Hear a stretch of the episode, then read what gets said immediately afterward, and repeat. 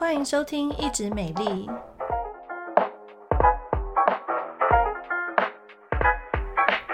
我是皮肤科蔡依珊医师，我是皮肤科胡怡轩医师。Hello，大家好，我是皮肤科蔡依珊医师。最近啊，很多病人私讯我说，拜托我讲一下口罩痘的怎么对应啊，因为真的是越来越多病人就是戴了口罩之后啊。哎，很多的问题都来了。那其中排行榜第一名就是口罩痘。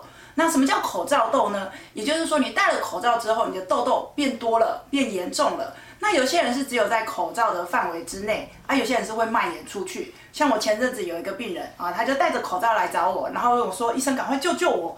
我说：“怎么了吗？看起来很好哎。”结果他这个口罩啊，一拿下来，哦，很热闹，大颗小颗，非常多的痘痘。哦，都集中在这个戴口罩的区域。原来啊，这个二十几岁的女性病人，她是在银行上班的。那银行大家知道啦，就必须一整天都要戴着口罩，只有吃饭的时候可以拿下来。所以她一整天连续好几个钟头在戴口罩之后，他回家口罩拿下来，痘痘都非常的严重。其实口罩痘啊，在过去就有类似的案例哦，只是没有那么多。那这两年呢，因为疫情的关系，大家佩戴的时间变长了，变久了。所以呢，就口罩痘的病人就变多了。好，那甚至在国外啊，你的英文字典里面都出现一个新的单字，叫做 maskne，就是把 mask 再加上痘痘 acne 结合在一起，叫 maskner，也就是我们中文说的口罩痘。当然，有的病人会说，我没戴口罩，我也长痘痘了哈。其实很简单，口罩戴的时候，你会觉得比较闷呢，还是觉得比较舒服呢？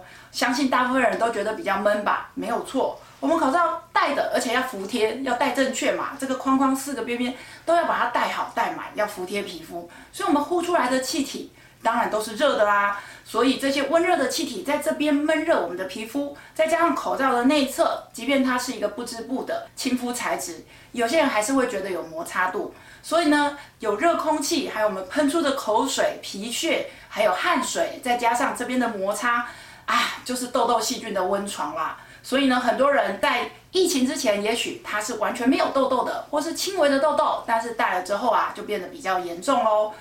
当然，我相信大家要听的绝对是除了擦药吃药之外，有没有其他的办法？的确是有的。这边告诉大家几个小秘诀，帮助你省钱省时间，好不好？这是不是很棒呢？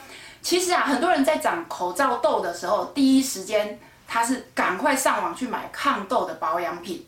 我们没有说这样不对，但是有一些基本功夫你必须要做一个调整。譬如说呢，第一件事情，你是有上妆的这个族群，男生女生都一样啊。如果你会上妆，那么你戴口罩之内的这个区域啊，其实是不用上妆的。好，你就是着重在眼妆或其他的地方。如果你又在这个地方又涂粉底液，又涂一堆 BB 霜，又涂了一些隔离霜等等，好，再加上口罩这边抹。哎，其实真的也是细菌的温床，所以我们会第一个建议就是减少你上妆的这个部位，这个地方其实是不用的。那有人会说，那我防晒要不要涂？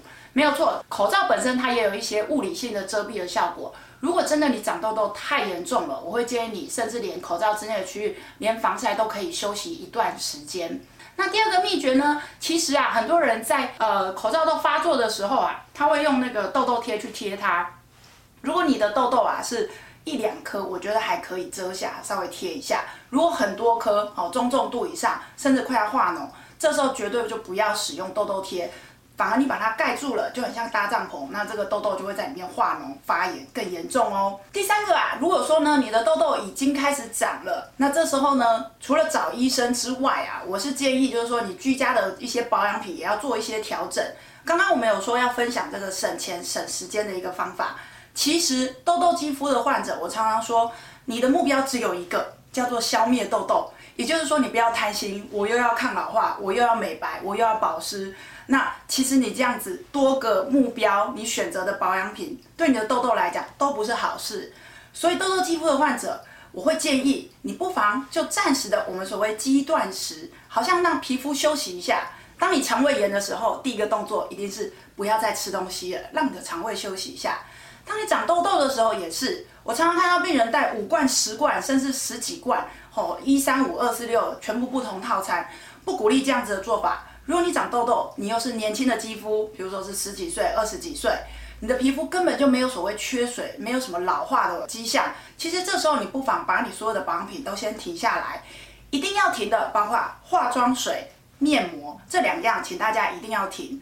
那再来，我常看到有病人，好像我之前有一个十七岁的病人，他使用的是妈妈的抗老系列产品，我一瓶很贵哦，一两万块哦，妈妈也很舍得叫他用多一点，因为呢，去柜上的时候呢，柜姐会跟他说。哦，抗老要从年轻开始，没有错，这句话我也同意。但是抗痘更是当务之急呀、所以呢，对于比较年轻族群，你会长痘痘，脸上痘痘超过十五颗以上，拜托这时候先回归到基本层面，停下你这些瓶瓶罐罐。如果你真的很舍不得，你没有用这一罐，你很受不了的话，其实也可以做分区治疗。譬如说，像大部分人 T 字部位是比较油腻的，那这时候 T 字部位你可以选择一些比较清爽型的保养品，譬如说像是玻尿酸啦，或是比较水性的一个保养品，而不要再用去一些乳霜啦、油状啊这一些去加重负担哦。所以简单讲啊，其实，嗯，我觉得痘痘的治疗呢，如果你是轻度的话，刚刚说的这些来做调整，其实就蛮足够的，简化你的保养流程，简化你的保养道数。那当然。如果说过去你是没有痘痘困扰，你用这些东西都没有问题，但是现在你就是有痘痘困扰，那拜托大家还是要停下来，你这些瓶瓶罐罐先简单一点。那如果中度以上的痘痘的话，当然就是要来看蔡医师或是胡医师啦。有一些痘痘的发炎呐、啊，是需要药物来帮忙的，不论是口服或者是外用。好，那最后跟大家提醒一下，我们除了保养简化之外，还有一个东西很重要，在痘痘治疗期间呢，我会建议大家先不要喝牛奶。那含糖的饮料，譬如说像是珍珠奶茶啦，或是手摇饮，你也要停一下哦。那当然，有些人会说，我想要吃低麸质的饮食，这个会不会有帮助呢？那目前有一些病人的确是吃了无麸质饮食或是低麸质饮食，对他的痘痘是有帮助的。